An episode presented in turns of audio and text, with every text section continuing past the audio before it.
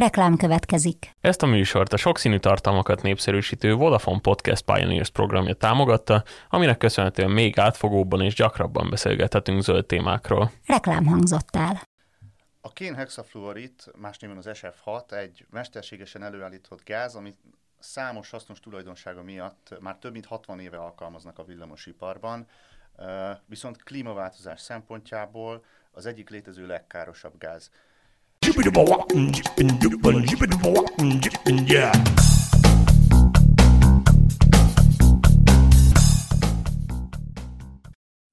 A zöldövezet adásának támogatója a Schneider Electric.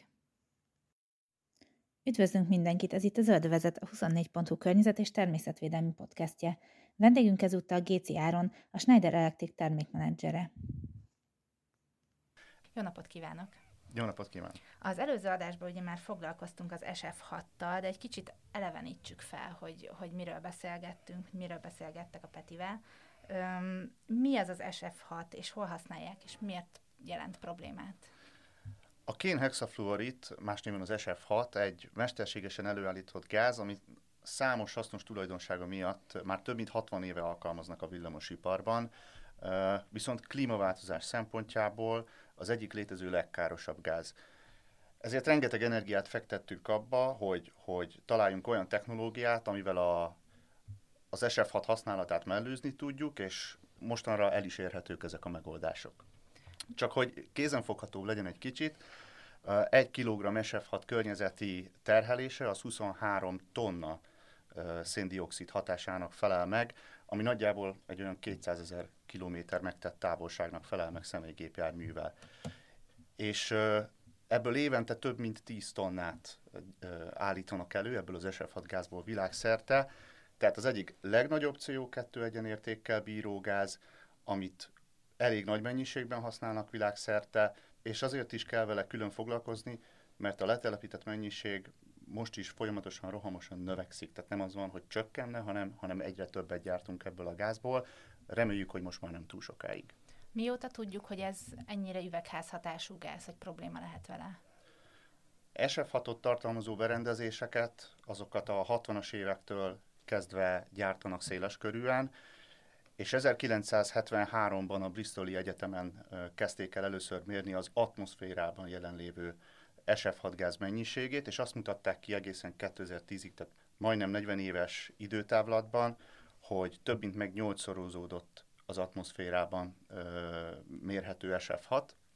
Bár a technológiák nagyon sokat finomodtak az elmúlt években, ö, még most is évente több ezer tonna SF6 kerül ki az atmoszférába, tehát bár elvileg ezek a berendezések nem szivárognak, és ez a gáz nem terheli közvetlenül a környezetet, mégis a tapasztalat azt mutatja, hogy rendkívül nagy károkat okoz a Földnek.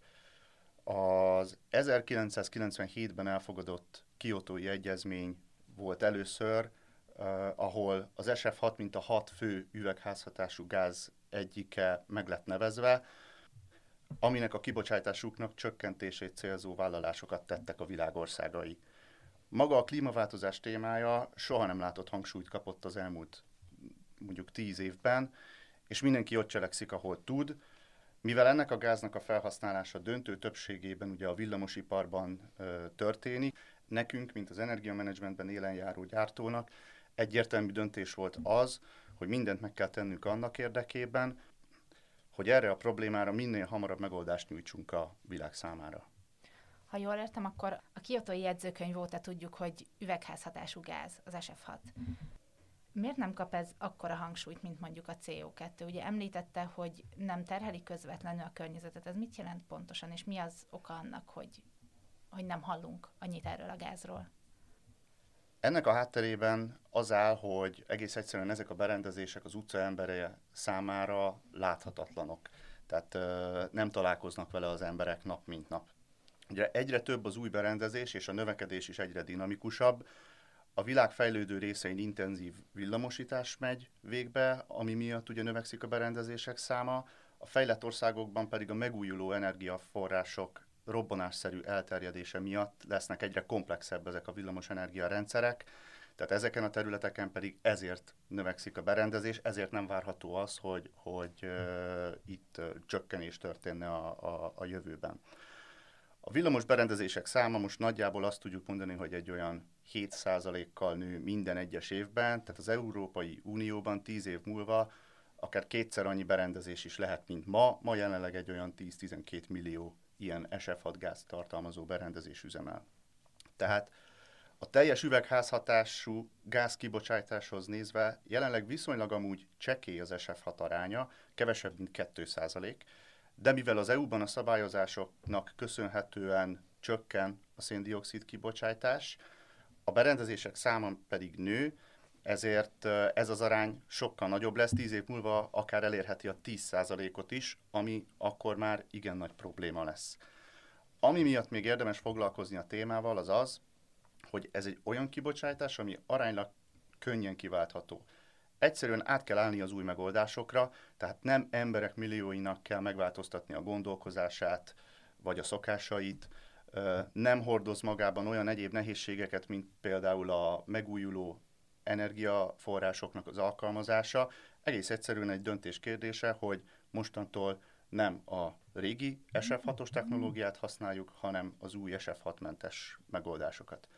Mi is azon dolgozunk, hogy ez az átmenet, ez minél gördülékenyebb, minél gyorsabb legyen, és a fejlesztéseknél is alapvető szempont volt az, hogy ne kelljen az üzemeltetőknek új rutinokat elsajátítani, ugyanolyan méretű és ugyanolyan kialakítású berendezéseket gyártsunk, mint a régi berendezések esetében, valamint ezen felül olyan digitális újításokat is integrálunk ezekbe a berendezésekbe, amik más szempontok miatt is vonzóvá tehetik a vállalatok számára a váltást. Vannak más szabályozások egyébként az SF6 kibocsátás csökkentésére? Van szabályozás, de meglehetősen enyhe. Egy 2014-es EU-s rendelet vonatkozik a fluorid tartalmú gázok kibocsátására, ami egyenlőre lényegében csak adminisztrációs terhet ró a felhasználók számára. Ezen felül csak speciális engedéllyel rendelkező vállalatok foglalkozhatnak a berendezések elbontásával, ami viszont már pluszköltséget jelent a vállalatok számára. Ezekkel a beruházások során jellemzően amúgy nem számolnak, pedig egyáltalán nem elhanyagolható költségekről beszélünk.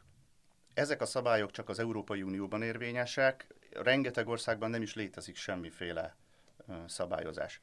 Az, hogy így áll jelenleg ez a helyzet, az részben annak is köszönhető, hogy amikor például ezt az EU-s rendeletet alkották, egész egyszerűen nem álltak még rendelkezésre ilyen alternatív technológiák, amivel hatékonyan ki lehetne váltani az SF6 gázt ezekből a kapcsoló berendezésekből.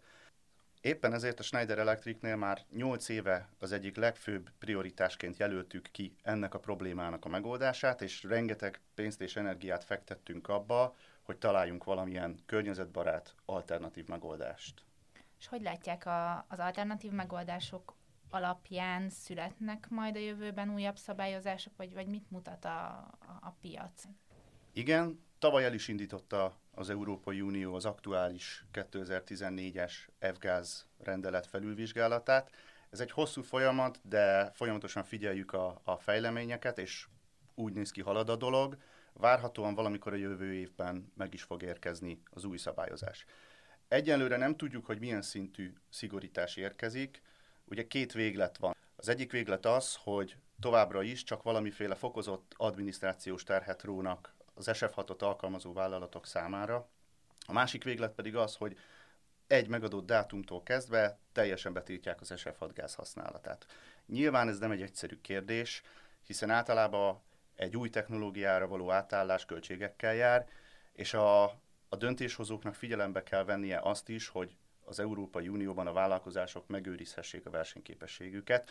Ugyanakkor, mivel itt a villamosság területén ezek az új zöld megoldások esetében nem beszélünk jelentős költségnövekedésről, én azt gondolom, hogy az új szabályozás sokkal inkább az SF6 gáz betiltásához fog közeledni.